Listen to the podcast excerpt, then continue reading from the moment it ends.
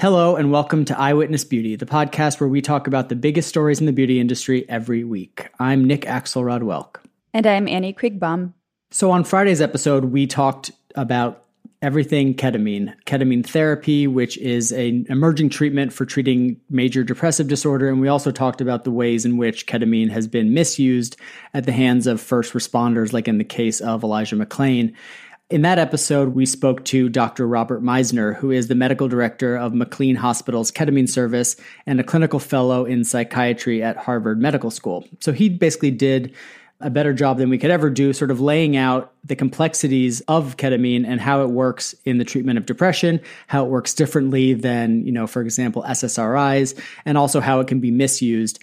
And uh, if you haven't listened to that episode, we suggest you pausing this one and going back and listening to that and then continuing on from here. So, on today's bonus episode, we wanted to give you the patient's perspective of ketamine therapy. So, we have our friend Alexis Page on the podcast today. She's one of the most sought after product development people in the beauty industry. If you've ever used a Glossier, MAC, Ojai, Pat McGrath, Pat McGrath product, Alexis probably touched it or invented it. And she had ketamine therapy about six months ago, and she's with us today to tell her story.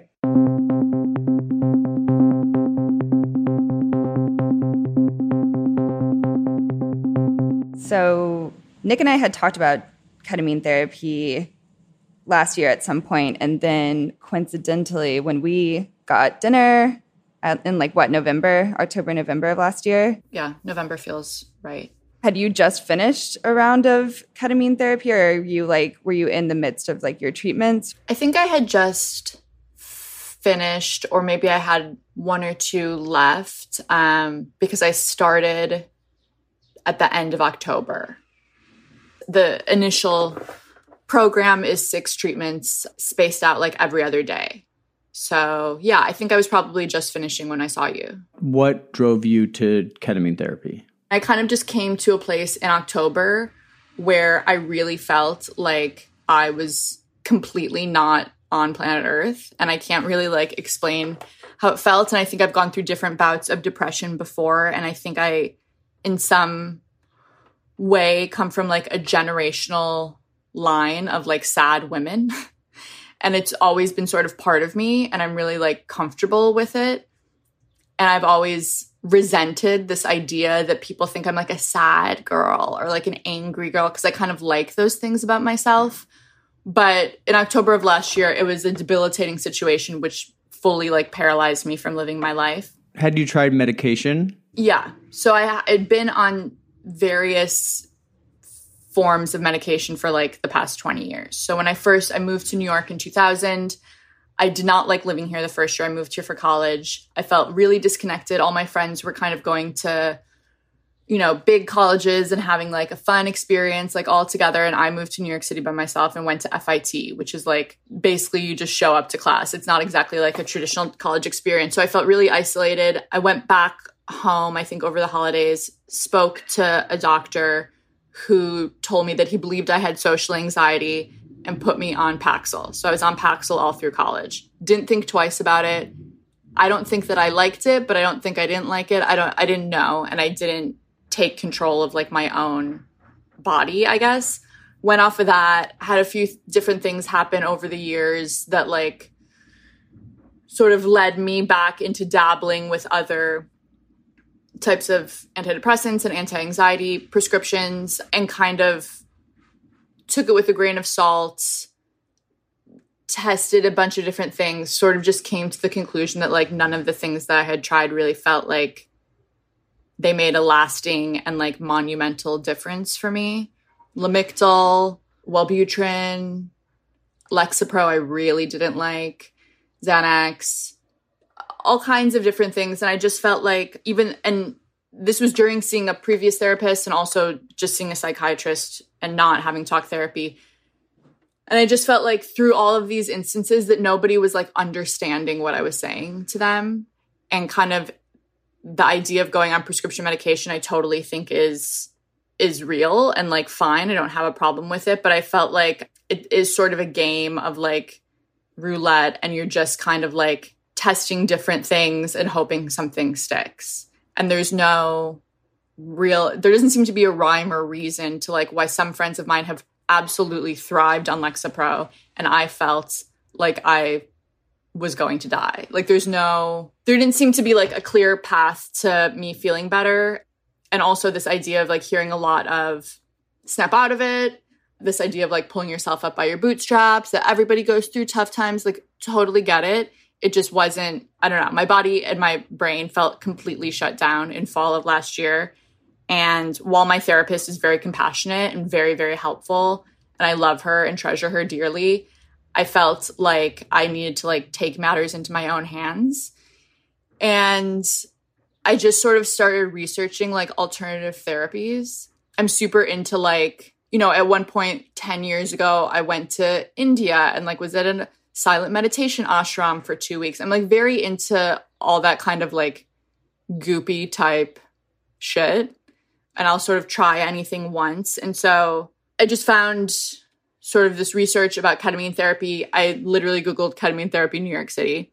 I found three places. One was a clinic in Midtown, one was a program through Columbia, and one was a clinic in the financial district. And I called all three of them, and only one of them answered my call because I realized that I was calling a doctor's office on a Saturday afternoon, and it like hadn't occurred to me that like these places are closed.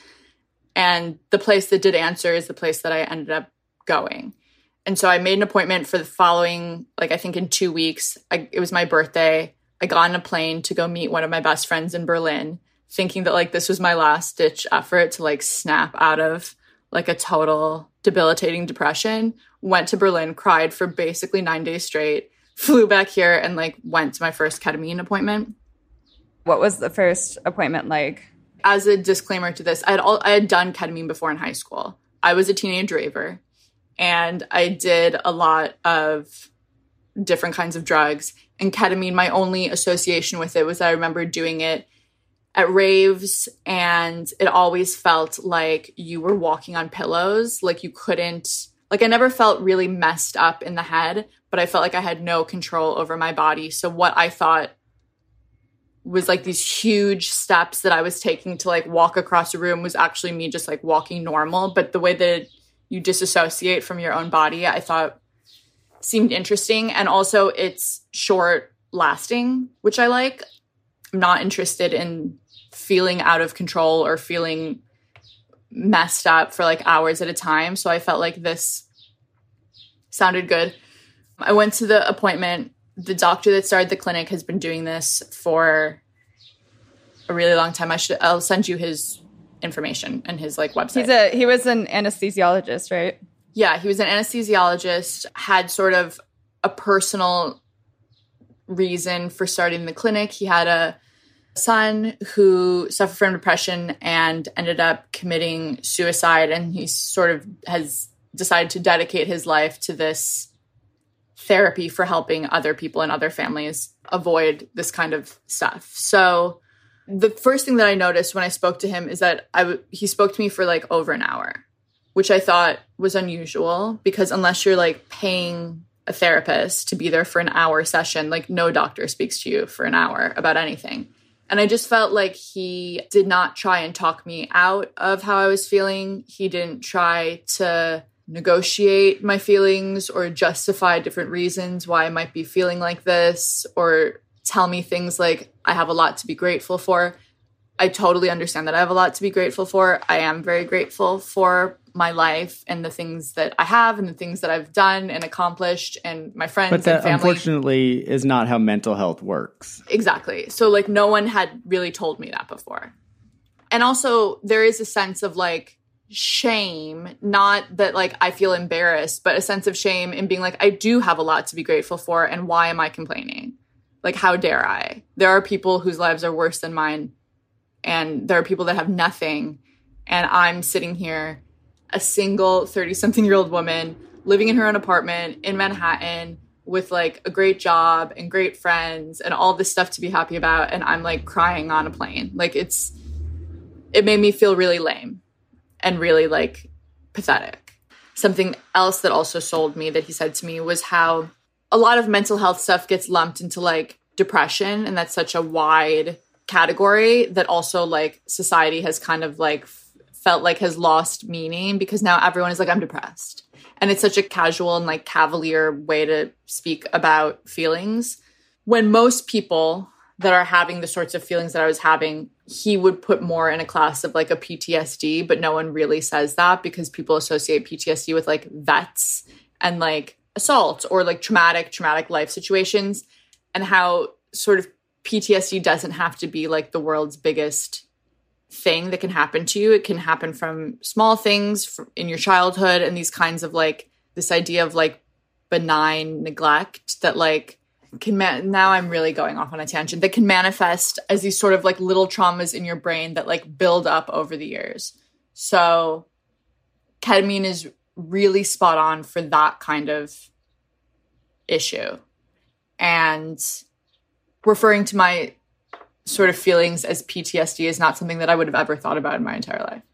So then he, basically he explained how it goes and you're in a doctor's office like it's very like set and professional and there's a whole like regimen and rules and it felt like any other time that you go to a doctor's office. It didn't feel some like weird I think that people think it's like some weird like hippie ayahuasca like shaman journey and I'm sure that maybe there are versions of it that is but like this wasn't at all.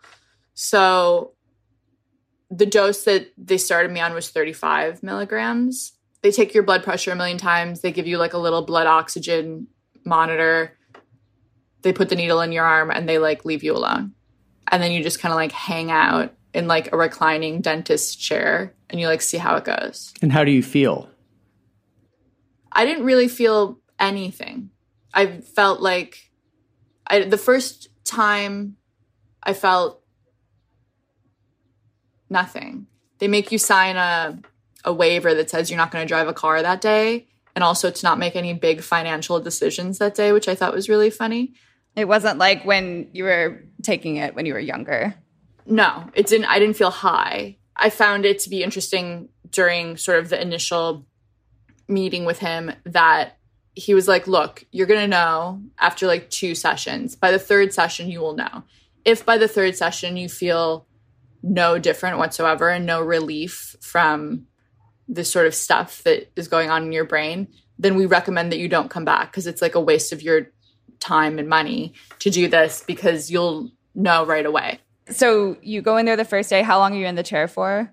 I think like in total, I was in the chair for like an hour and a half. Oh wow! Took like okay. an hour for the IV to kind of drain out, and then they you just kind of like chill for a little bit. And when you get up, like you can feel a little bit dizzy, like slightly mm-hmm disoriented, not in a scary way, but just in a way like you need to like hang out and rest for a minute before like going back onto the street.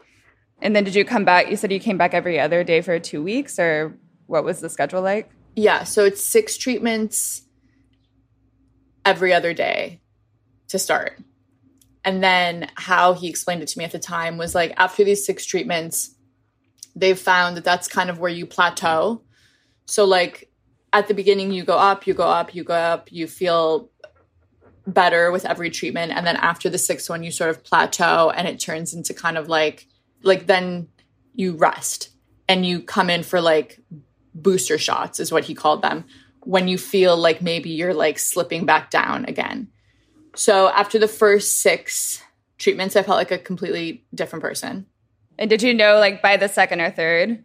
yeah, after the second time, I remember very specifically like getting on a bus to go back home and texting my friend who'd sort of been keeping tabs on me through this journey and me being like, I feel like there's like a, like my head opened up. And she was like, What do you mean? And I was like, I just feel like I had left and my head felt like opened. Like it had like cleared out of like, like a heavy gunk that felt like was sitting inside of my body. Like I felt open in a different way. I didn't feel happy or thrilled or whatever. I just felt like something shifted that felt very, I was able to feel light in a way that I hadn't felt in like a really, really, really long time. Like Drano? Yeah. It did feel like that is a great analogy. It did feel like Drano. Like, I had been walking around with this sort of like heaviness and this cloud over my head and this like junk in my body that was like prohibited, like sludge that I couldn't like move clearly through.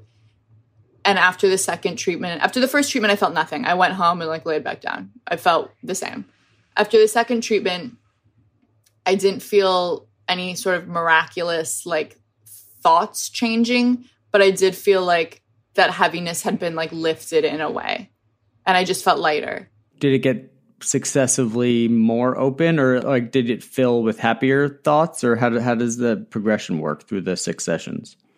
I feel like the big thing was that like for me is that I would get stuck on I would get stuck on stuff, like stuck on thoughts of if I'd had a bad day, if something like someone said something to me or someone looked at me the wrong way or so I would like obsess over these sort of like negative ideas that I had about myself in my head and I felt like through the treatment the only true thing that I really noticed is that like I could move on from that stuff way easier. So like if I had a situation with a friend and a conversation that didn't go the way I wanted it to, I would like I would still think about it but it like washed over me and I was continued on my way instead of getting completely dragged down into this like abyss of worry, anxiety, self loathing, depression stuff. I was able to like have those thoughts,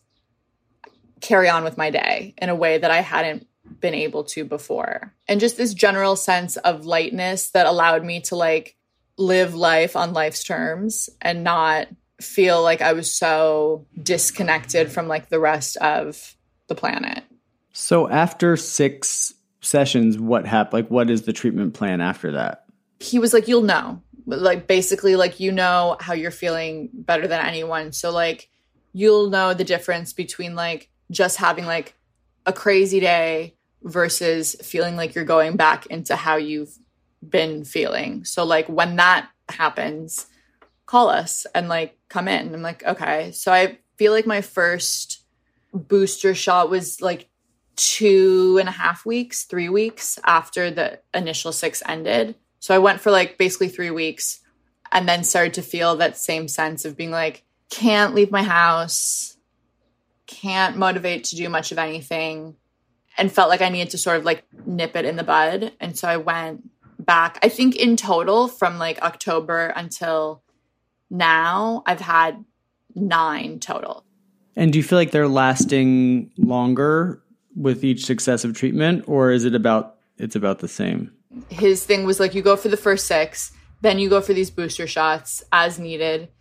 And I was like, How long do I have to go for these booster shots? Like the rest of my life? And he was like, No, typically we see people the first six times, then we see them maybe once a month for a little bit after that, and then we never see them again.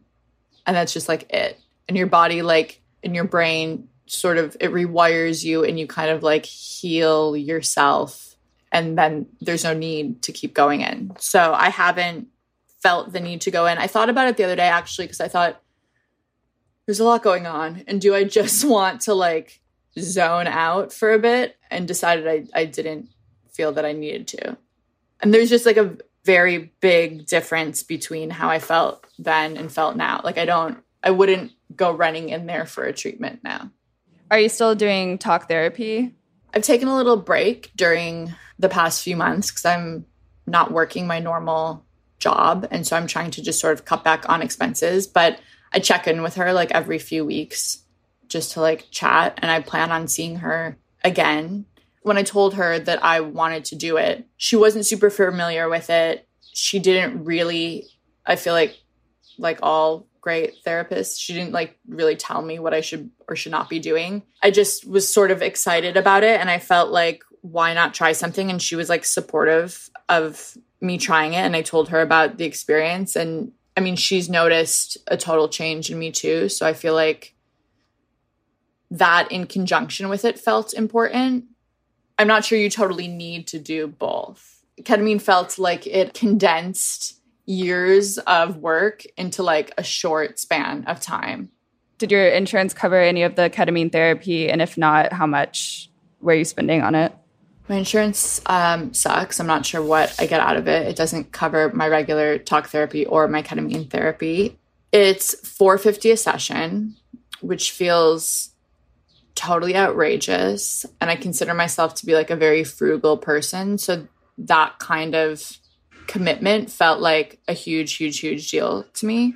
And then when I thought about how much money I would be spending on like years of regular therapy and also like how much money I'm losing by not living my life and taking jobs that I should take that I kind of feel like I can't because I can't be bothered to deal with new people. The sort of like mood that I was in at the time felt like it just felt like it was worth it. And for like the first time, I was like investing in myself or like whatever you want to call it. It just felt like a huge expense, but also I liked the doctor's vibe and I just like trusted him from the beginning. And I just felt like something in me just was like, this feels like it's like my thing. This just like feels like it's my thing. It makes sense to me. What he's saying to me sounds exactly like how I feel. And if it doesn't work, I'll know soon enough and I can like make a decision then. But it just felt like the right money to spend at the time.